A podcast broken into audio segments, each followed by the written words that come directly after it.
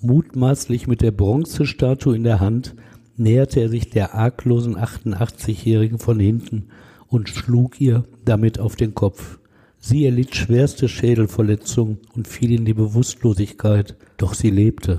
Nach etwa 20 Minuten erdrosselte Benjamin Springmann auch sie.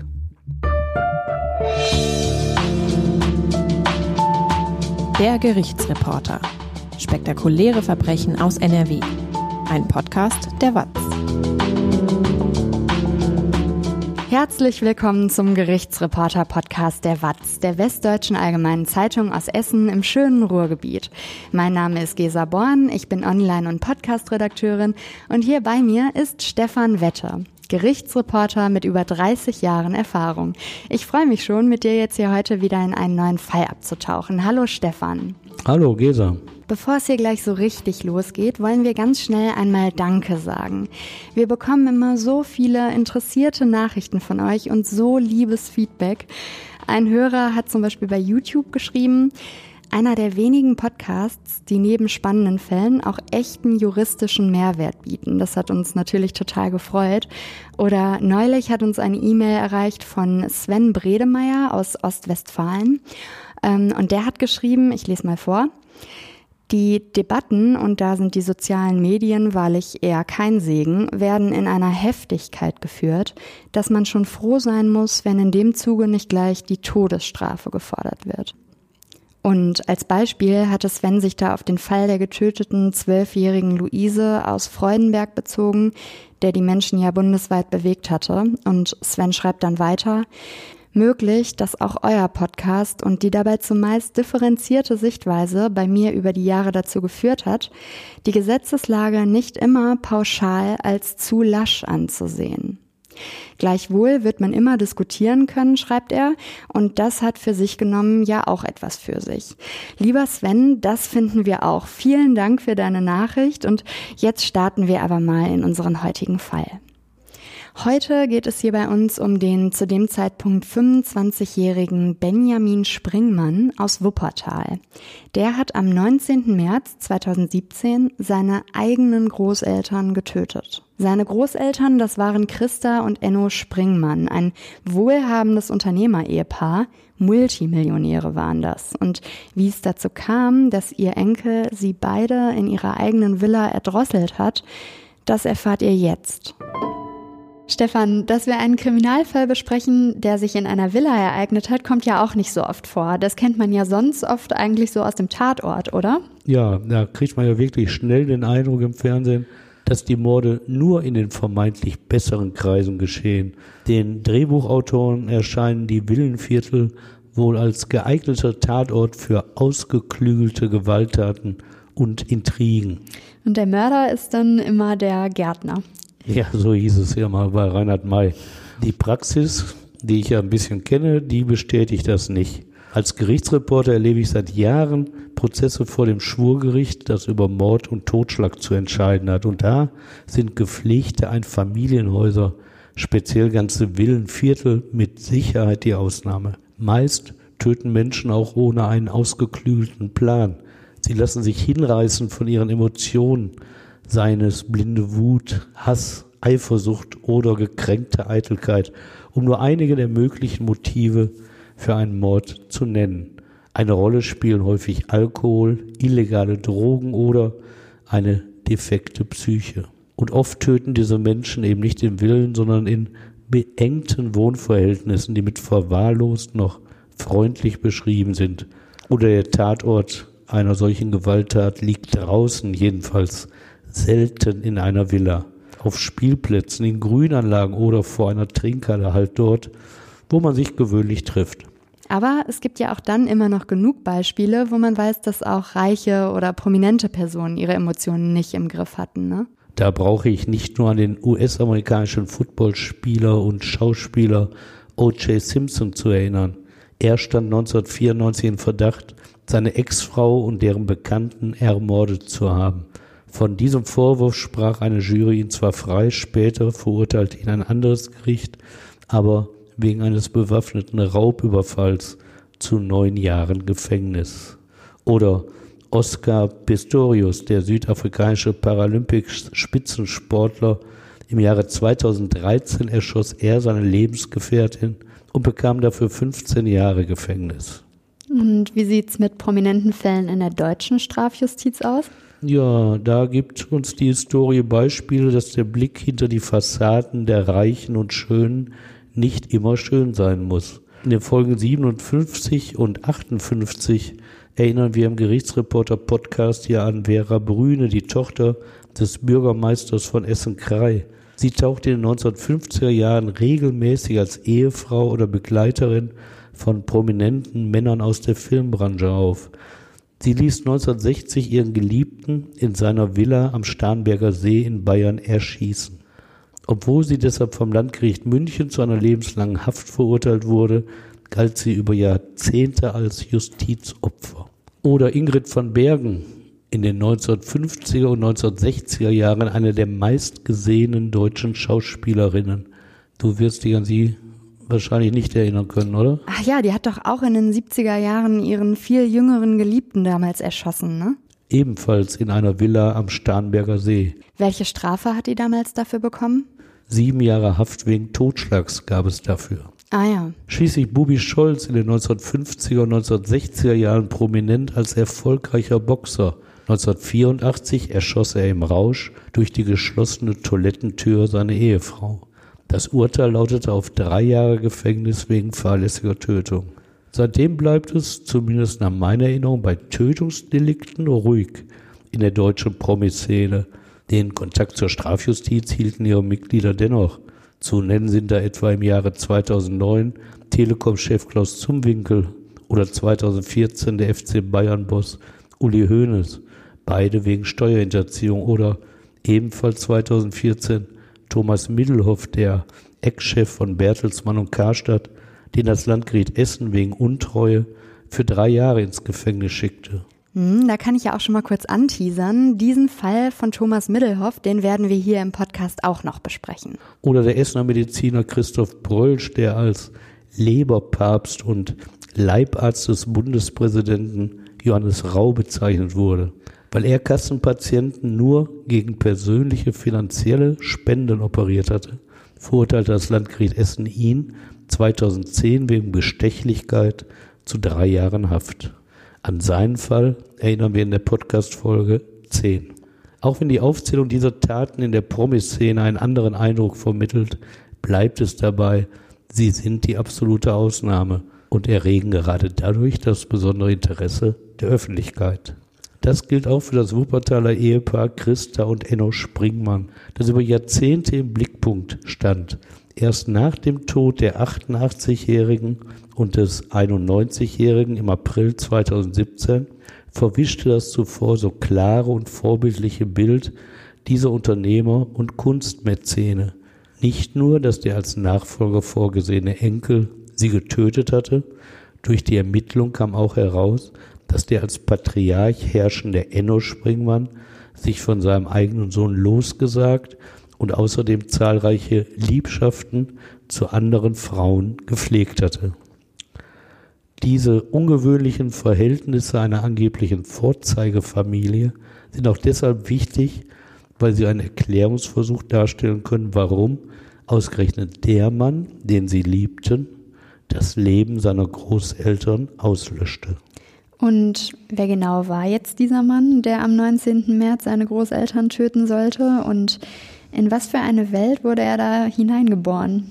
Ja, er kam im August 1991 zur Welt und vor dem Landgericht Wuppertal wird Benjamin Springmann im Rückblick von einer glücklichen Kindheit sprechen. Aber diese Zeit erinnert er an ein Aufwachsen im goldenen Käfig. Finanziell mangelte es dem Jungen an nichts aber wegen des Reichtums seiner Familie und seiner schüchternen Art galt er oft als Außenseiter. Früh, bereits als Jugendlicher, besaß er dank der Großeltern ein Vermögen an Bargeld, Immobilien und Aktien. Geleistet hatte er dafür nie etwas. Das Tempo, in dem er diesen Reichtum später verprasst hatte, zeigt deutlich, dass er den Wert der zahlreichen Geschenke nie erkannt hatte. Das mag an der Wohlstandsverwahrlosung gelegen haben, die seine Kindheit und Jugend prägte. Wie genau äußerte sich denn diese Wohlstandsverwahrlosung? Seine Eltern waren mehr mit sich selbst beschäftigt. Benjamin hielt sich deshalb häufig bei den Großeltern auf, denen er spätestens als Erwachsener auf der Nase herumtanzte. Er spielte die Rolle des braven, gehorsamen und sparsamen Enkels und verschwieg ihnen seine schulischen und studentischen Misserfolge sowie die Luxusartikel, die er sich gönnte. Ein schlechtes Gewissen plagte ihn deshalb nicht, mit dem Lügen kam er gut zurecht. Sein Vater ist das 1961 geborene einzige Kind der wohlhabenden Unternehmer Christa und Enno Springmann. Auch sie hatten wenig Zeit, sich um ihren Sohn zu kümmern. Das Paar reiste viel in andere Länder, weil ihre auf den Maschinenbau für die Herstellung von Schrauben spezialisierte Firma weltweit Niederlassungen unterhielt. Und wenn Sie gerade mal nicht am Reisen waren? Ja, wenn Sie denn mal in Wuppertal waren, dann kamen Sie vielen gesellschaftlichen Verpflichtungen nach. Vor allem Enno Springmann zeigte sich als großzügiger Kunstmäzen in seiner Stadt.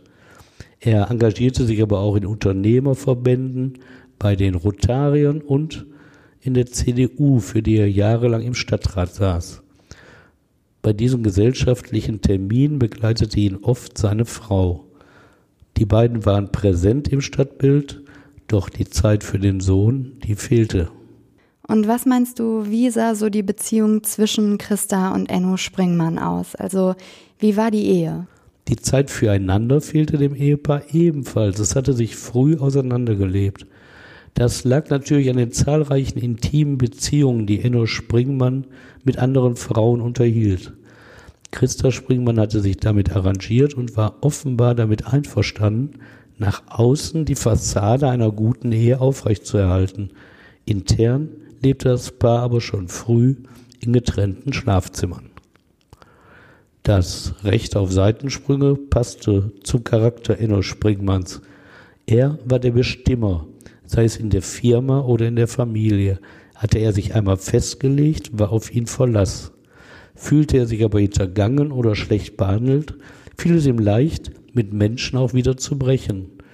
Diese Erfahrung mussten manche Geschäftspartner machen, aber auch sein eigener Sohn. Okay, um das nochmal ganz kurz aufzudröseln. Bei diesem Sohn handelt es sich dann ja jetzt um den Vater des späteren Angeklagten, Benjamin Springmann. Und der ist ja dann auch in diesem goldenen Käfig aufgewachsen, ne? Finanziell fehlte auch ihm nichts, nur an der Zuneigung seiner Eltern mangelte es. Oft nahm sein Vater ihn zwar mit in die Firma, dort kümmerten sich aber Sekretärinnen um den Kleinen.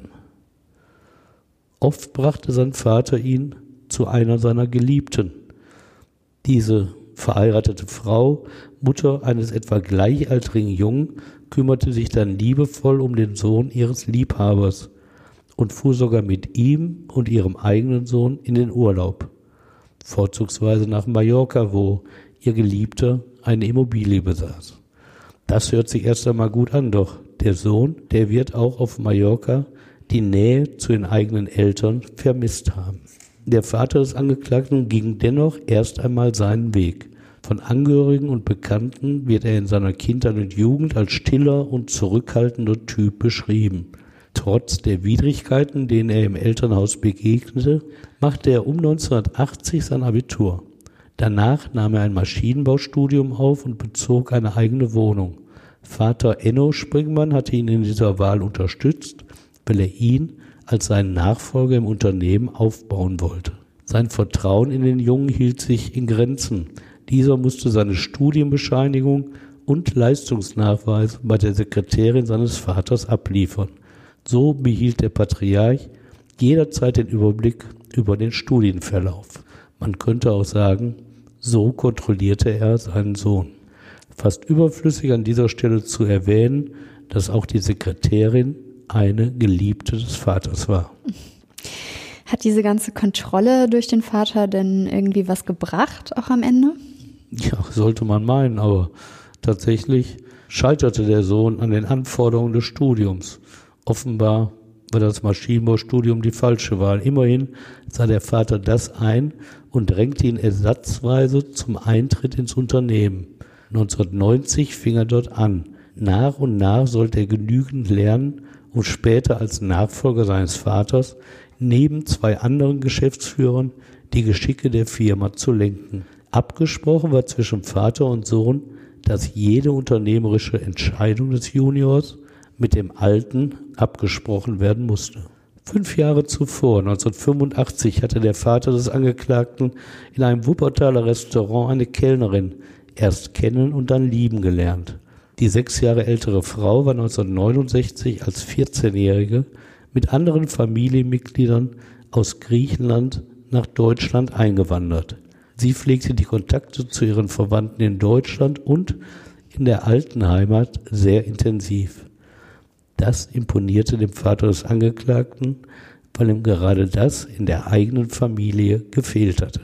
Aus einer ersten Ehe mit einem Griechen hatte diese Frau bereits zwei Anfang der 1970er Jahre geborene Söhne. Zunächst äußerte sie Bedenken, das Zusammenleben des neuen Freundes und ihrer Kinder könnte ein Problem sein. Aber dann heiratete sie den Mann doch.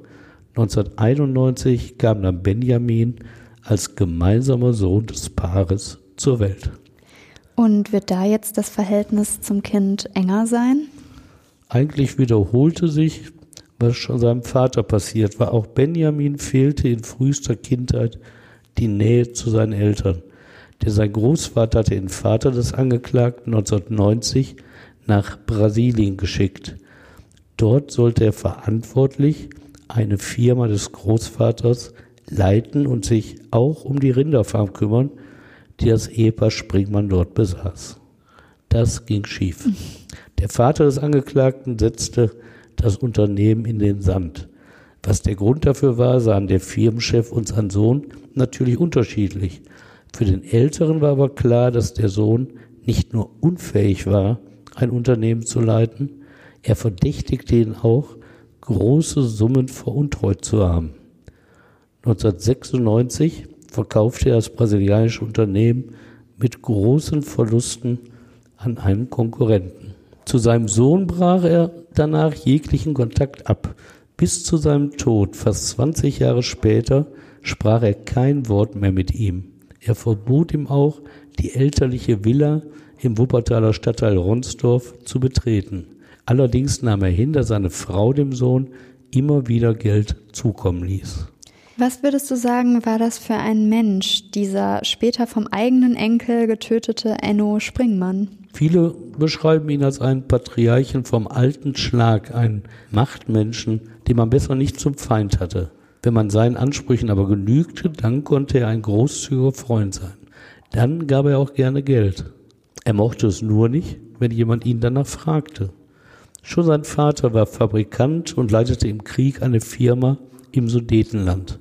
Auch er musste als junger Mann noch in den Zweiten Weltkrieg einziehen, geriet zum Schluss in französische Gefangenschaft. 1945 kehrte er zurück nach Wuppertal. 19 Jahre alt war er und machte das Notabitur.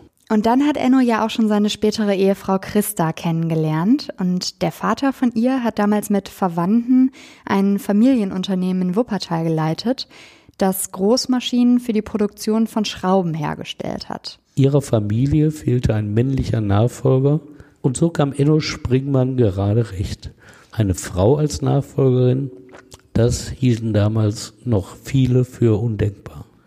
Schnell übernahm Enno Springmann die Rolle des geschäftsführenden Gesellschafters in dem Familienunternehmen und baute es dank seiner Fähigkeiten als Manager weiter aus. Unter seiner Führung entstanden Produktionsstätten im In- und Ausland. Hier seien nur Singapur und Sao Paulo zu nennen. Mehrere hundert Mitarbeiter beschäftigte das Unternehmen. Nimm uns doch mal so ein bisschen mit an den Unternehmensstandort nach Wuppertal. Ja, das ist eine früh von Industrialisierung geprägte und heute etwa 350.000 Einwohner starke Großstadt. Sie liegt zwischen Essen im Norden und Köln im Süden zentral im Bergischen Land. Entstanden ist sie erst 1929 durch die Fusion der Großstädte Barmen und Elberfeld. Den Namen Wuppertal erhielt sie erst 1930. Bekannt ist die Stadt vor allem durch die 1901 erbaute und dem Verlauf der Wupper folgende Schwebebahn. Ein Muss für jeden Touristen. Schon drin gewesen? Nee, noch nicht leider. Muss ich unbedingt mal machen. Ja, mach das mal. Reich ist die Stadt an Villen und Siedlungen aus der Gründerzeit. Weniger bekannt ist, dass im Ortsteil Barmen Friedrich Bayer 1863 die Bayer AG gegründet hatte, weil sie in dem engen Tal Platzprobleme bei der Ausweitung der Produktionsstätte hatte, zog sie später um nach Leverkusen. Noch heute beschäftigt der Bayer-Konzern rund 1300 Mitarbeiter in Wuppertal. Und in dieser Stadt mit diesen einigen großen Unternehmen spielt Enno Springmann ja eine bedeutende Rolle. Nicht nur als Firmenchef, auch als Kunstmäzen wird er respektiert und hofiert. 1995 gründet er eine Stiftung, die den Namen der Eheleute trägt. Damit fördert er die regionale Kunstszene, vergibt jedes Jahr Preise an drei Künstler. Genügend Sachkunde bringt er mit. Die Wände seiner Villa schmücken Originalwerke von Kirchner, Nolde, Miro, Chagall und anderen. Der Wert dieser Sammlung wird auf mehrere Millionen Euro geschätzt. Das also ist die Ausgangslage dieses Wuppertaler Kriminalfalls in den angeblich besseren Kreisen. An der Spitze also Großvater Enno, der von der familiären Nachfolge an der Spitze seines Unternehmens träumt, um sein Lebenswerk zu sichern. Danach sein Sohn, von dem er enttäuscht ist und zu dem er den Kontakt abgebrochen hat. Und zum Schluss dessen Sohn, Benjamin, der den lieben Enkel mimt, auf zu großem Fuß lebt und zum Schluss Großvater und Großmutter ermorden wird. Aus der Traum. Ein Generationenvertrag ohne jeden Wert. Vielleicht bleiben wir erst noch mal ein bisschen bei Christa und Enno Springmann. Die Ehe der beiden ist ja total abgekühlt, wie du das beschreibst. Woran lag das denn noch mal genau? Ja, das lag nicht nur äh, in den Seitensprüngen des Patriarchen begründet, auch im Umgang mit ihrem Sohn trennten die beiden Welten. Trotz der Funkstille zwischen Vater und Sohn pflegte die Mutter weiterhin eine herzliche Beziehung zu ihm. Wenn ihr Mann nicht zu Hause war, durfte der Sohn selbstverständlich zu ihr kommen. Zeit ihres Lebens unterstützte sie ihn auch finanziell mit erheblichen Mitteln. Einmal gründete sie eine Firma und setzte den Junior als Geschäftsführer ein. Allerdings war eben auch da kein Erfolg beschieden. Wegen des Sohnes verfasste das Ehepaar kein gemeinsames Testament. Denn im Gegensatz zu ihrem Mann legte Christa Springmann Wert darauf, dass ihr Junge als Erbe bedacht wird. Enno Springmann beschränkte ihn dagegen auf das Pflichtteil. Nach dem Fiasko des Sohnes in Brasilien setzte der Patriarch voll auf seinen Enkel Benjamin. Das erscheint auch deshalb bemerkenswert, weil er dessen Mutter, seine Schwiegertochter, eigentlich ablehnte. Freunden hatte er anvertraut, dass er sich für seinen Sohn eigentlich eine, Zitat, bergische Unternehmertochter gewünscht habe. Darunter stellt er sich eine Frau vor, die die Firma in der Öffentlichkeit souverän repräsentierte. Diesem Anspruch genügt die Schwiegertochter mit ihrem aus seiner Sicht niedrigen Bildungsniveau keineswegs. Erst im Alter änderte er seine Einstellung zu ihr, als sie sich als Haushälterin perfekt um ihre Schwiegereltern kümmerte. Auf Benjamin hatte sich dieser Konflikt jedenfalls zu keiner Zeit ausgewirkt. Schon als kleines Kind hielt er sich oft im Haus der Großeltern auf, und sie nahm sich viel Zeit für den Jungen. Er freut sich, wenn die Oma ihm aus Kinderbüchern vorlas oder der Opa mit ihm schwimmen ging. Als er die Grundschule besuchte, ging er anschließend ebenfalls zu den Großeltern. Sie achteten darauf, dass er fleißig lernte und halfen ihm bei den Hausaufgaben. Seinen Eltern trauten sie das nicht zu, weil diese zu der Zeit gemeinsam ein Restaurant betrieben. Auch das war nach Ansicht des Patriarchen unter der Würde eines Springmann. Und wie ging es dann nach der Grundschule für Benjamin weiter? Er wechselte zum Gymnasium, aber dort kam er spätestens in der neunten Klasse nicht zurecht. Schulische Misserfolge verschwieg er zunächst seinen Eltern und Großeltern. Schließlich baute er 2013 mit 22 Jahren sein Abitur auf einem Wirtschaftsgymnasium. Da galt Benjamin bereits als wohlhabend. Mit 14 Jahren hatten die Großeltern ihm zwei Waldgrundstücke geschenkt. Ein Jahr später gab es drei weitere Waldflächen. Mit 18 Jahren richteten sie ihm Konten ein, damit er lerne, mit Geld umzugehen. Insgesamt hatten sie darauf rund 800.000 Euro eingezahlt. Allerdings mit dem Vermerk, dass er erst mit 25 darüber völlig frei verfügen könne. Mit direkten Geldzuwendungen hielten sie sich zurück. Allerdings statteten sie ihn mit teurer Markenkleidung aus, finanzierten ihm auch Autos. Dabei achteten sie auf Bescheidenheit. Benjamins erster Wagen war ein Renault Clio. Zum Abitur gab es einen Audi A1. Großvater Enno verstand diese Zuwendung als Investition in seinen Kronprinzen. Und Benjamin erfüllte seine Erwartungen, als er sich im September 2013 an der Wuppertaler Universität im Fachbereich Maschinenbau einschrieb. Eltern und Großeltern freuten sich, wenn er ihnen erzählte, wie fleißig er studiere. Tatsächlich interessierte ihn die Hochschule kein bisschen. Schon nach einem Jahr warf sie ihn heraus, weil er keine einzige der vorgeschriebenen Prüfungen absolviert hatte. Ähnlich sieht es mit den Autos aus. Renault Clio, Audi. Diese Modelle sah Benjamin als minderwertig an. Als er von einem verstorbenen Onkel in der Schweiz rund 150.000 Euro geerbt hatte, legte er sich von dem Geld einen hochpreisigen Audi A8 zu. Wie hat er es denn geschafft, dieses Zweitleben, das er da führte, vor seinen Großeltern zu verbergen? Das möchtest du gern wissen, ne? Das wüsste ich mal gerne. Also, so als Tipp, wenn er sonntags zu ihnen zum Kaffee fuhr, steuerte er mit seinen Luxusautos zunächst einen seiner Halbbrüder an. Dort hatte er einen Audi S1 geparkt. Das Auto sah dem Geschenk der Großeltern zum Abitur täuschend ähnlich. Unter der Motorhaube arbeitete aber eine an PS weit stärkere Motorversion. Diesen von ihm gekauften Kleinwagen nutzte er für die Fahrt zu Oma und Opa, den er jetzt weiterhin vorspiegelte, ein strebsamer und vor allem sparsamer Student zu sein. Das scheint übrigens gar nicht so selten zu sein. In meiner Jugend erzählte mir ein Freund, der an der als links geltenden Bremer Universität studierte, dass dort auch ein Unternehmersohn aus meinem Heimatort Essen-Kupferdreh eingeschrieben war. Dieser soll führend in der linken Szene gewesen sein. Deshalb fuhr er zwar mit seinem Porsche nach Norddeutschland zum Studium, wechselte dort aber in einen klapprigen VW Käfer, den er in angemessenen Abstand zu seiner Wohnung in Bremen abgestellt hat. Das ist ja auch eine super Story. Ja, fand ich damals auch toll. ähm, aber mal zurück zu Benjamin. Ja, der verbarg vor seinen Freunden den Reichtum nicht. Im Gegenteil, bei ihnen prahlte er mit seinem Besitz und galt zunehmend als Angeber und Besserwisser. Ehrlich und auch leistungsorientiert war Benjamin nur im Sport. Schon als Kind hatte er mit Tischtennis begonnen und danach eine ordentliche Karriere an der Platte gestartet. Dieses Engagement behielt er auch bis zu seiner Festnahme bei, sehr zur Freude seiner Eltern und Großeltern. Sein Image im Freundeskreis pflegte er. Alkohol und Drogen belasteten ihn nicht. Allein des Sports wegen spielten sie keine Rolle in seinem Leben. Er achtete sehr auf ein gepflegtes Äußeres und trug teure Markenklamotten. Frauen zu finden bereitete ihm kein Problem. Er unterhielt viele Beziehungen, wenn auch oft nur für kurze Zeit. 2015, da war er 24 Jahre alt, hatte Benjamin endgültig erkannt, dass ihn ein Studium nicht weiterbringt. Wie er später selbst formulierte, sei sein Talent eher in geschäftlichen Dingen, und zwar in selbstständiger Tätigkeit.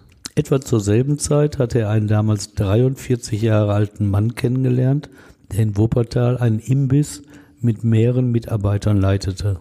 Auch er gehörte zur griechischen Community der Stadt. Er kannte Benjamins Eltern und dessen Halbbruder.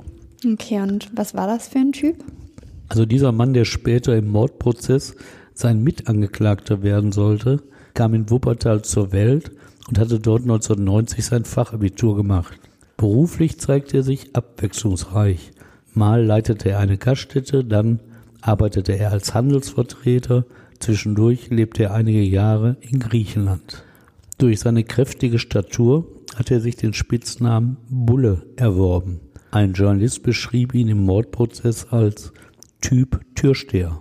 Obwohl er nicht vorbestraft war, gab es Gerüchte über seine Nähe zu Drogen und Prostitution.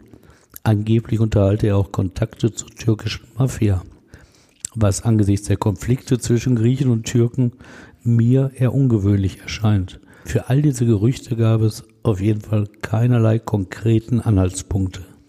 Benjamin Springmann fühlte sich wohl im Imbiss des Griechen und freundete sich mit ihm an.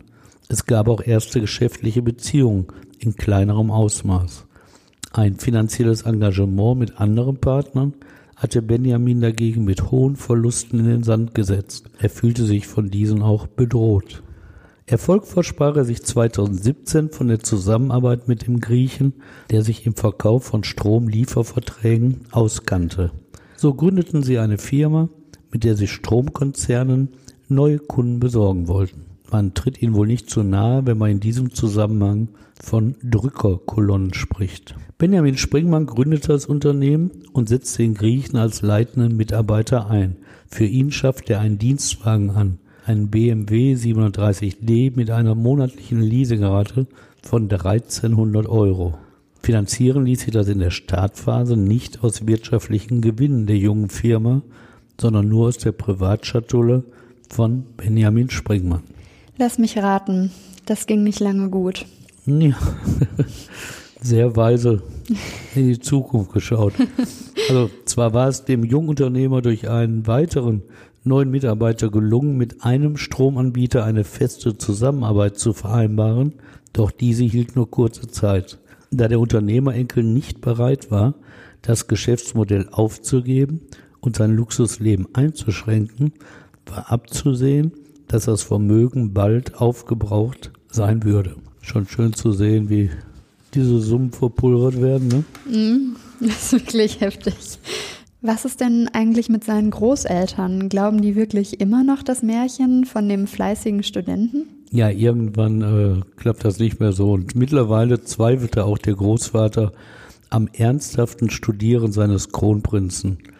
Er forderte ihn auf, endlich Bescheinigungen über die absolvierten Seminare vorzulegen. Weil der Enkel 25 Jahre alt geworden war, fehlte im Patriarchen auch jegliche Kontrollmöglichkeit über die von ihm eingerichteten und bestückten Konten.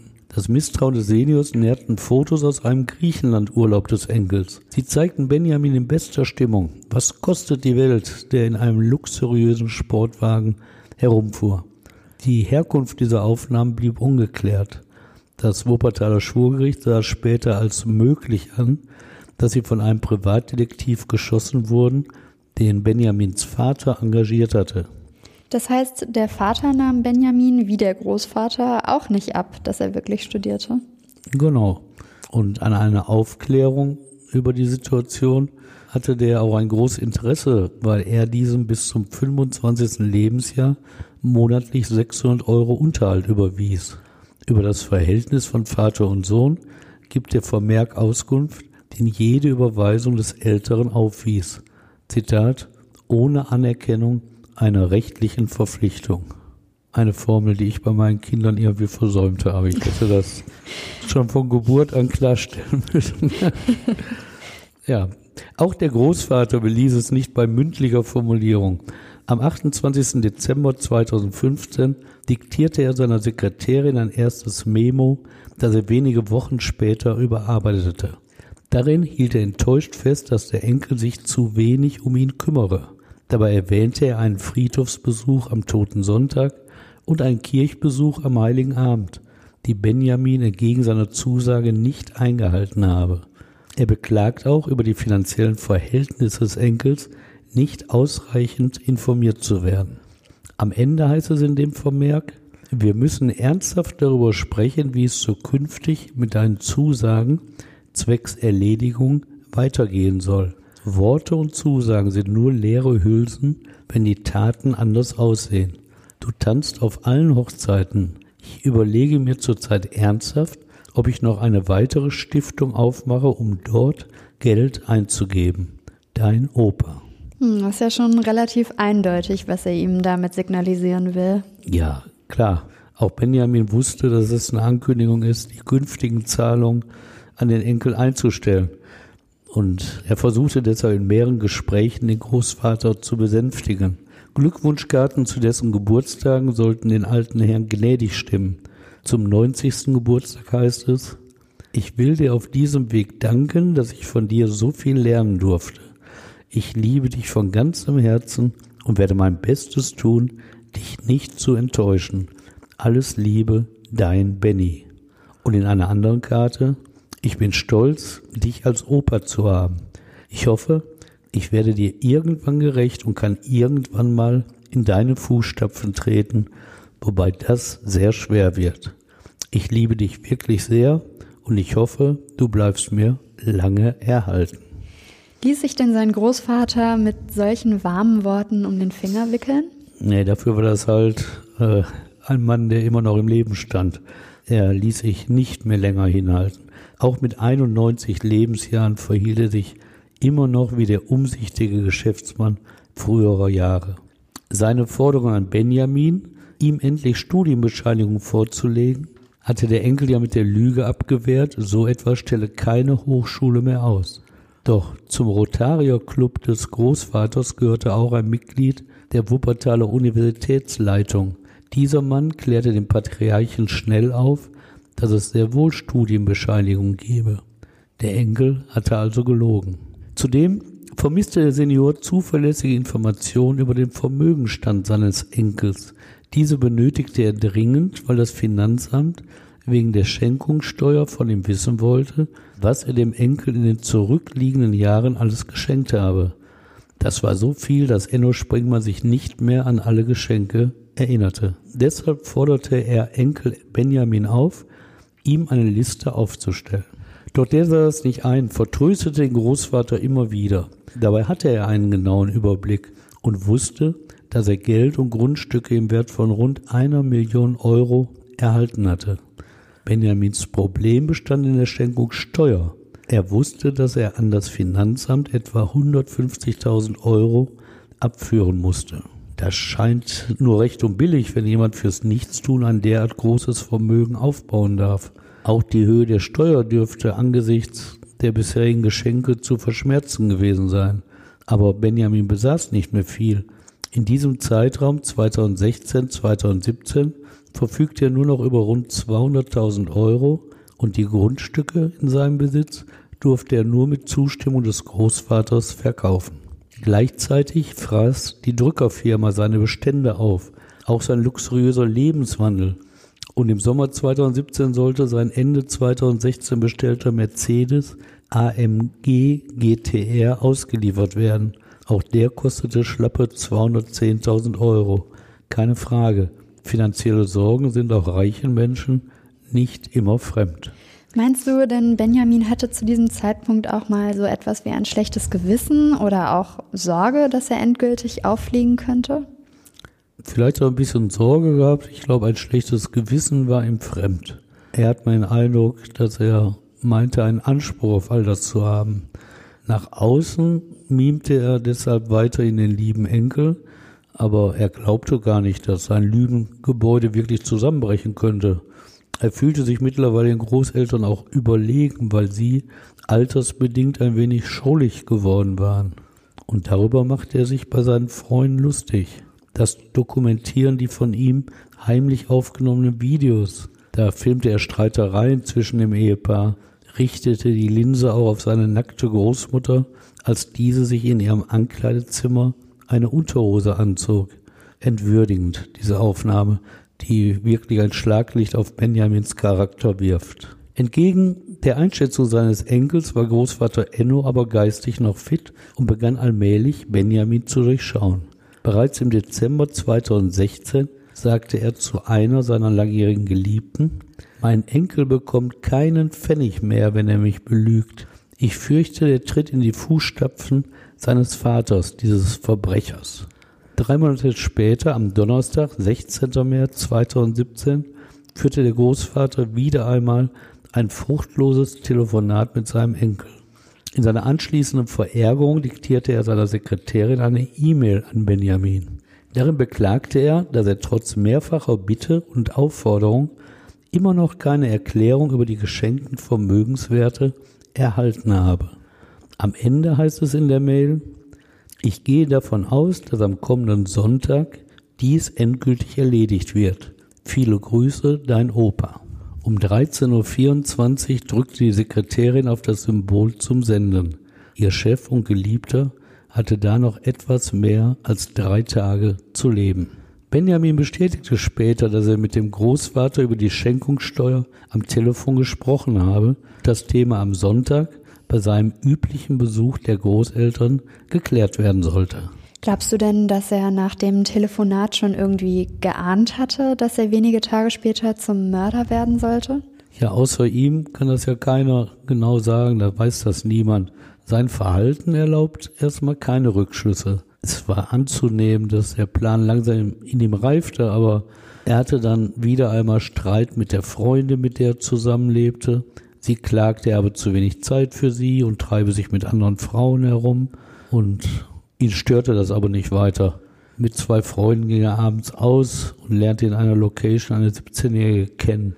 Das sind ja alles nicht Handlungen, die du annimmst, wenn du gerade einen Mordplan entwirfst. Und bei dieser 17-Jährigen, da prahlte er mal wieder. Er sagte der Jugendlichen, als Selbstständiger verschiffe er Luxusautos in die Vereinigten Emirate. Nebenbei erzählte er ja auch, wie sehr sie ihm gefalle und dass er keine Freundin habe. In dieser Nacht kam es zu keinen sexuellen Kontakten, aber jeweils allein zu Hause tauschten die beiden noch 322 Textnachrichten aus. Seine letzte endete mit den Worten So gute Nacht, Maus. Darin hat er Übung. Die Polizei fand später zahlreiche Kontakte zu Frauen in seinem Handy, auch über Datingportale. Seine Beiträge dort weisen ihn nicht unbedingt als Romantiker aus. An Bella schreibt er, ficken, und sie fragt, mit Niveau? Und er antwortet mit Hinweis auf das damals von ihm gefahrene Auto, ohne Ende im Maybach auf der Rückbank. Ja, so kann man auch Alles klar. kommunizieren. Ähm, wie läuft denn dann der Tag der Tat ab? Also Sonntag, der 19. März 2017. Ja, es läuft mal wieder Benjamin typisch ab. Um 16 Uhr hatten die Großeltern ihren Enkel erwartet, aber er kam nicht. Und da haben sie dann ohne ihn Kaffee getrunken. Erst um 16.34 Uhr, also mit deutlicher Verspätung, klingelt er an der Haustür. Sein Großvater öffnet ihm. Was dann geschieht, rekonstruiert das Schwurgericht Wuppertal anhand unterschiedlicher Spuren und viel Lebenserfahrung. Dabei geht es von dem Grundsatz aus, dass auch dieses Tatgeschehen in seinen Einzelheiten zweifelsfrei festgestellt werden muss. Hat es mehrere denkbare Möglichkeiten zur Auswahl, muss es die nehmen, die den Angeklagten am wenigsten belastet. So geht es nicht von einer auch möglichen bereits länger geplanten Tat aus, mit der Benjamin Springmann vorzeitig an sein Erbe kommen möchte. Laut Urteil kommt es gegen 17 Uhr zur Aussprache zwischen Großvater und Enkel im Schlafzimmer. Christa Springmann, die Oma, hält sich in ihrem Trakt auf. Wie er es bereits in seiner E-Mail angedeutet hat, macht Enno Springmann seinem Enkel heftige Vorwürfe. Er nennt ihn einen Lügner, der das Studium nur vorgespiegelt habe und verantwortungslos mit dem Geld umgegangen sei. Er wird wohl auch Vergleiche ziehen zum Vater des Enkels, den er einen Versager nennt. Und er droht ihm mit erheblichen finanziellen Konsequenzen. Mit dieser Entwicklung habe Benjamin nicht rechnen müssen, sagt das Gericht. Diese Vorhaltung seien der Auslöser der folgenden Tat, denn Benjamin habe auf die Worte des Großvaters mit, Zitat aus dem Urteil, Wut, Enttäuschung und Verzweiflung reagiert. Die Drohungen hätten aus seiner Sicht dem Luxusleben die Grundlage entzogen und in dieser Gefühlsaufwallung habe er vermutlich eine der im Zimmer stehenden Bronzestatuen ergriffen und damit mehrfach auf den Kopf des Großvaters eingeschlagen. Der 91-Jährige ging zu Boden, doch tot war er nicht. Benjamin habe das sofort erkannt und den Opa mit einem krawattenähnlichen Tuch erdrosselt. Um einen Menschen so zu Tode zu bringen, muss der Täter eine lange Zeit die Drosselung fixieren. Das Schwurgericht ging von mindestens drei Minuten aus, in denen der Enkel fest an den Enden des Tuches zog und auf den Tod des Großvaters förmlich wartete. Und was hat er dann gemacht? Ja, dann ging Benjamin die Wendeltreppe hoch zu den Räumen seiner Großmutter. Ihm war klar, dass sie ihn als letzten Besucher ihres Mannes schwer belasten würde, wenn sie den Leichnam erst einmal gefunden hatte. Deshalb musste auch sie sterben. Mutmaßlich mit der Bronzestatue in der Hand näherte er sich der arglosen 88-Jährigen von hinten und schlug ihr damit auf den Kopf. Sie erlitt schwerste Schädelverletzungen und fiel in die Bewusstlosigkeit, doch sie lebte. Nach etwa 20 Minuten erdrosselte Benjamin Springmann auch sie. Danach warf er Gegenstände aus den Schränken und Schubladen auf den Boden und wollte so einen Einbruch vortäuschen. Spätestens jetzt ließ er seinen Geschäftspartner, den Griechen, das Haus betreten. Sicher beteiligte dieser sich an einer Verlagerung des toten Großvaters und möglicherweise auch am Vortäuschen des Einbruchs. Dafür, dass er an der Tötung beteiligt war, gab es aus Sicht des Gerichtes keinen einzigen Beweis. Kurz nach 17.30 Uhr verließen beide die Villa. Benjamin fuhr zu seinem Halbbruder, bei dem sich auch seine Mutter aufhielt. Er erzählte, dass er nur ganz kurz bei den Großeltern gewesen sei, weil diese sich wieder einmal gestritten hätten. Den Abend verbrachte er mit Freunden, die er in seine Wohnung eingeladen hatte. Ihnen berichtete er, die Großeltern hätten schon einmal fremde Leute auf ihrem Grundstück gesehen. Wie geht es denn dann am nächsten Morgen weiter? Ja, da betritt Benjamins Mutter um 10 Uhr das parkähnliche Grundstück ihrer Schwiegereltern, um dort ihrer Arbeit als Haushälterin nachzukommen. Ihr fällt sofort auf, dass die Haustür sperrangelweit offen steht. Das war ungewöhnlich für sie. Sie klingelt, weil sie noch nie ohne Ankündigung ins Haus gegangen war. Als keine Reaktion kam, ruft sie laut nach den Schwiegereltern, bleibt aber ohne Antwort. Um 10.15 Uhr ruft sie ihren Sohn an, der seit einer Stunde mit seinem Halbbruder und einem Bekannten im Büro sitzt. Sofort fahren die drei zur Villa. Benjamin alarmiert aus dem Auto heraus die Polizei. Schon da sagt er, im Haus sei alles durcheinander. Tatsächlich kann seine Mutter ihm zu diesem Zeitpunkt nur von einem schief hängenden Bild im Flur berichtet haben. Mehr hat sie ja von der Wohnung nicht gesehen. Hm. Nachdem die Polizei vor Ort eingetroffen ist und die Leichname entdeckt hat, macht er sich erneut durch Täterwissen verdächtig. Umstehenden gegenüber zeigt er sich total aufgelöst und klagt immer wieder, wäre er gestern doch nur eine Stunde länger geblieben. Dann könnten die Großeltern noch leben. Dabei wusste zu diesem Zeitpunkt noch niemand außer ihm und dem Griechen, seit wann Christa und Enno Springmann tot sind. Polizeibeamten erzählte auch, dass sein Großvater sich seit längerer Zeit von Fremden beobachtet fühle. Er habe auch Leute in seinem Garten gesehen und einen Einbruch gefürchtet. In den nächsten Tagen berichtet Benjamin mehreren Freunden, die Großeltern könnten möglicherweise von seinem Vater getötet worden sein. Allerdings hat dieser ein unumstößliches Alibi. Heftig, dass er dann auch noch seinen eigenen Vater verleumdet. Ja, allerdings ließ der Vater auch kaum etwas aus, den Verdacht auf sich selbst zu lenken. Okay. Denn im Sommer 2017 änderte er sein Profilbild bei WhatsApp. Das neue Foto zeigt ihn freundlich lachend mit zwei gehobenen Daumen. Dazu der Text Meine Geburt in ein neues Leben nach dem Mord an meinen Eltern. Da macht man sich mit verdächtig, oder? Mhm. Aber vor Gericht hatte er eine Erklärung dafür, denn dieser Schritt sei darin begründet, dass er den Tod der Eltern zum Anlass genommen habe, sein privates und berufliches Leben außerhalb vom Wuppertal neu zu regeln.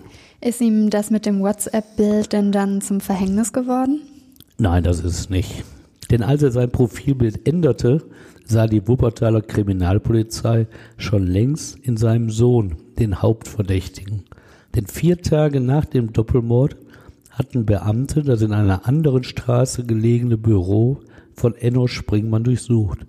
Dabei entdeckten sie die E-Mail, in der er seinem Enkel ultimativ eine klärende Aussprache für Sonntag angekündigt hatte.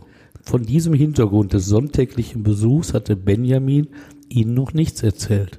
Von diesem Tag an führten die Ermittler den 25-Jährigen als Beschuldigten. Die E-Mail allein reichte natürlich nicht. In den nächsten Wochen zeigten Untersuchungen, dass DNA und Textilfaserspuren am Tatort und in Benjamins Auto den Haupterben stark belasten. So dürften die Fahnder die bewegende Trauerfeier für das Ehepaar am 30. März bereits mit einem kritischen Blick beobachtet haben, als Benjamin Springmann emotionsreich Abschied von seinen Großeltern nahm. Zu einer Freundin des Opas sagte er, Ich habe nicht nur einen Großvater verloren, sondern auch einen Vater. In der Wuppertaler Immanuelkirche loben die Redner vor rund 200 Trauergästen das vorbildliche Leben des Ehepaares und das große Engagement für die Kulturszene der Stadt. Für die Öffentlichkeit galt der Mord auch zu diesem Zeitpunkt als nicht aufgeklärt. In der Bildzeitung machte der Vorsitzende der Springmann Stiftung Ausländer verantwortlich und forderte ein hartes Durchgreifen der Justiz. Ich vermute, dass sie Opfer einer osteuropäischen Bande wurden. Ich wünsche mir, dass die Täter gefasst und so eingelocht werden, dass sie so etwas nie wieder tun. Oh Mann. Und Benjamin? Ja, der wirkliche Hauptverdächtige entzog sich Anfang April weiteren Fragen der Ermittler und flog zu einem mehrwöchigen Aufenthalt nach Griechenland zu seinen Verwandten. In dieser Zeit hat die Polizei aber bereits mit einem richterlichen Beschluss sein Audi S1 untersucht und belastende Textilfasern gefunden. Außerdem Blutspuren der Großmutter. Weil der Täter die Mordwerkzeuge mitgenommen hatte, sprach diese Spur dafür, dass er sie in diesem Auto transportiert und später an unbekanntem Ort entsorgt hatte. Nur durch Zufall gerät Benjamins Geschäftspartner, der Grieche oder der Bulle, in Verdacht. In anderer Sache war den Behörden bekannt geworden, dass er am 29. April 2017 eine Schusswaffe kaufen wollte. In einem recht rüden Einsatz nahm ein SEK ihn und den Verkäufer fest. In späteren Vernehmungen fragten die Polizisten auch nach dem Tod des Unternehmerehepaares. Er stritt jede Beteiligung ab, willigte aber ein, für DNA-Untersuchungen zwei Speichelproben abzugeben. Da war er sich wohl zu sicher, am Tatort keine Spuren hinterlassen zu haben. Tatsächlich passte seine DNA zu einer Spur am Tatort. Außerdem hatten umfangreiche Untersuchungen des Handyverkehrs ergeben, dass Benjamin Springmann und der Grieche an dem Sonntag des Mordes mehrfach miteinander telefoniert hatten. Reichte der Staatsanwaltschaft das denn an belastenden Beweismitteln aus? Ja, äh, am 26. Juni 2017, also gut drei Monate nach der Tat, ließ sie die beiden festnehmen. Durch Gerichtsbeschluss kam sie dann auch in Untersuchungshaft. Und dann erhob die Staatsanwaltschaft Anklage Sie sprach von einem Mord aus Habgier. Etwa ein Jahr nach dem Mord beginnt am Freitag, 23. März 2018, der Mordprozess vor dem Wuppertaler Schwurgericht. Die Verhandlung leitet Richter Robert Bertling. Er ist ein erfahrener Strafrichter. Dieses Verfahren wird sein letztes vor dem Ruhestand sein. Das öffentliche Interesse ist groß. Die Zuhörer erfahren aus der Anklage von Staatsanwalt Hauke Paare, dass Benjamin Springmann den Verlust finanzieller Zuwendungen seiner Großeltern gefürchtet und sich deshalb zum Mord entschlossen habe. Denn er hätte dem Opa gegenüber keine Erklärung dafür gehabt, warum er heimlich sein Studium aufgegeben und sein Geld sinnlos für Autos und Luxusgüter ausgegeben hat.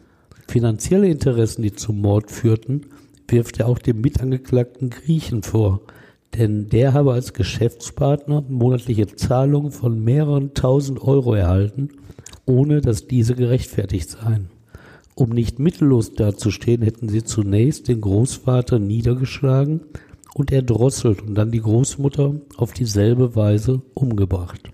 Äußern sich denn die beiden Angeklagten zu den Vorwürfen? Beide Angeklagte schweigen zu den Vorwürfen. Benjamin Springmann wird von vier Verteidigern vertreten, unter ihnen die erfahrenen Rechtsanwälte Günter Deckers und Klaus Bernsmann. Ihre Verpflichtung zeigt, dass ihr Mandant noch irgendwo größere Summen Geld auftreiben kann. Für sie greift ein Verdächtiger gewöhnlich tiefer in die Tasche. Sein Mitangeklagter hat zwei Verteidiger. Zum Prozessauftakt weist Anwalt Bernsmann die Vorwürfe der Anklage zurück. Benjamin S. bestreite mit aller Entschiedenheit, die schreckliche Tat begangen zu haben, sagt er. Tatsächlich habe der Angeklagte eine innige Beziehung zu seinem Großvater gehabt. Der Vater des Angeklagten nimmt als Sohn der Ermordeten als Nebenkläger an der Verhandlung teil. Wie fast alle Familienmitglieder lässt er sich aber nicht vom Gericht vernehmen und macht von seinem Recht auf Auskunftsverweigerung Gebrauch. 44 Verhandlungstage wird das Schwurgericht bis zum Urteil benötigen. Es erhält aber nicht nur den Lebenshintergrund der Angeklagten und hört kriminaltechnische Gutachten. Es beschäftigt sich auch mit dem Privatleben der beiden Opfer, das gar nicht zur Fassade passt. Zeitungen sprechen plötzlich von einem Familiendrama. 44 Verhandlungstage, das ist ja auch echt ein Mammutprozess, ne? Was kommt denn dabei so alles auf den Tisch? Ja, die Akten sind ja auch entsprechend groß bei so Mammutprozessen und da steht so einiges drin.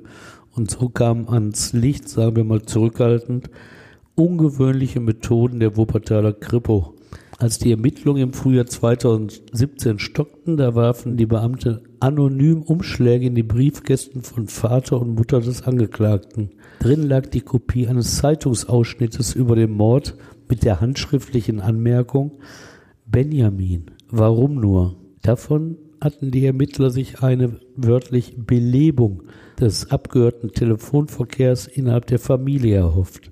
Gebracht hat es nichts, denn die beiden Adressaten telefonierten nicht etwa konspirativ nach dem Fund der Umschläge, sondern gingen damit, also mit diesen anonymen Zuschriften, sofort zur Polizei. Die Verteidigung rügte auf jeden Fall diese mit der Staatsanwaltschaft abgestimmte Aktion als unerlaubte Täuschung. Benjamin Springmann äußert sich erst am 31. Verhandlungstag und bestreitet alle Vorwürfe. Sein Mitangeklagter bleibt dagegen schweigsam. Wann wird denn dann das Urteil endlich verkündet? Am Dienstag, 13. November 2018 ist es soweit. Richter Bertling verkündet das Urteil des Wuppertaler Schwurgerichtes. Tagelange Beratung, so erklärt er, seien dieser Entscheidung angesichts der schwierigen Indizienlage vorausgegangen. Benjamin Springmann ist laut Urteil schuldig des Totschlags an seinem Großvater und des Mordes zur Verdeckung einer Straftat an seiner Großmutter. Lebenslange Haft bekommt er. Das Gericht stellt die besondere Schwere der Schuld fest. Damit wird die vorzeitige Entlassung nach frühestens 15 Jahren für den jetzt 27-Jährigen fast unmöglich. Bertling spricht die belastenden Indizien an, nämlich das Täterwissen, als Benjamin früh von einer verwüsteten Wohnung sprach und klagte, wäre er doch nur eine Stunde länger geblieben. Vor allem belasten ihn aber die Faser- und Blutspuren, außerdem das Motiv. Bertling, er prahlte gern, glaubte etwas Besonderes zu sein, definierte sich über Markenklamotten und später über sehr teure Autos. Er hinterging seine Großeltern über Jahre. Das alles drohte ihm weggenommen zu werden, als der Großvater ihm auf die Schliche kam, stellt die Kammer fest. Was ist mit seinem Mitangeklagten? Den Griechen spricht das Gericht frei. Er sei zwar ausweislich der DNA-Spuren zur Tatzeit im Haus gewesen, habe sich aber möglicherweise erst nach dem Tötungsdelikt dort aufgehalten und nur an der Beseitigung der Tatwaffen mitgewirkt. Vor dem Bundesgerichtshof hatte die lebenslange Haft für Benjamin Springmann Bestand. Mit dem Freispruch für den Mitangeklagten waren die Karlsruher Richter nicht einverstanden.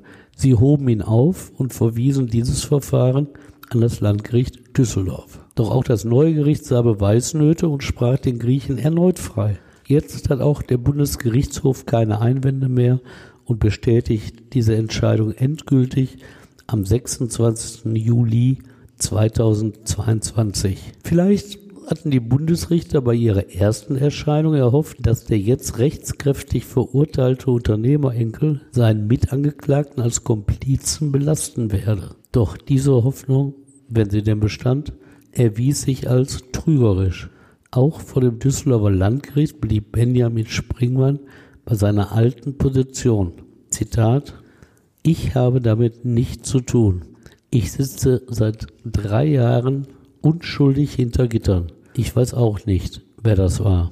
Wir sind tatsächlich schon wieder am Ende. Vielen Dank, Stefan, dass du uns von dem Springmann-Doppelmord erzählt hast. Ja, das habe ich gerne getan. Wenn euch diese Folge gefallen hat, dann sagt es gerne weiter. Abonniert uns und lasst uns fünf Sterne bei Apple Podcasts oder Spotify da. Wir freuen uns über eure Fragen und euer Feedback gerne an unsere E-Mail-Adresse an hallo at der-gerichtsreporter.de und wir tauschen uns natürlich auch sehr gerne bei Instagram mit euch aus. Alle Infos dazu stehen auch nochmal in den Show Notes. Wir freuen uns, wenn ihr beim nächsten Mal wieder mit dabei seid. Vielen Dank fürs Zuhören und bis zur nächsten Folge. Danke auch von mir. Macht's gut und tschüss.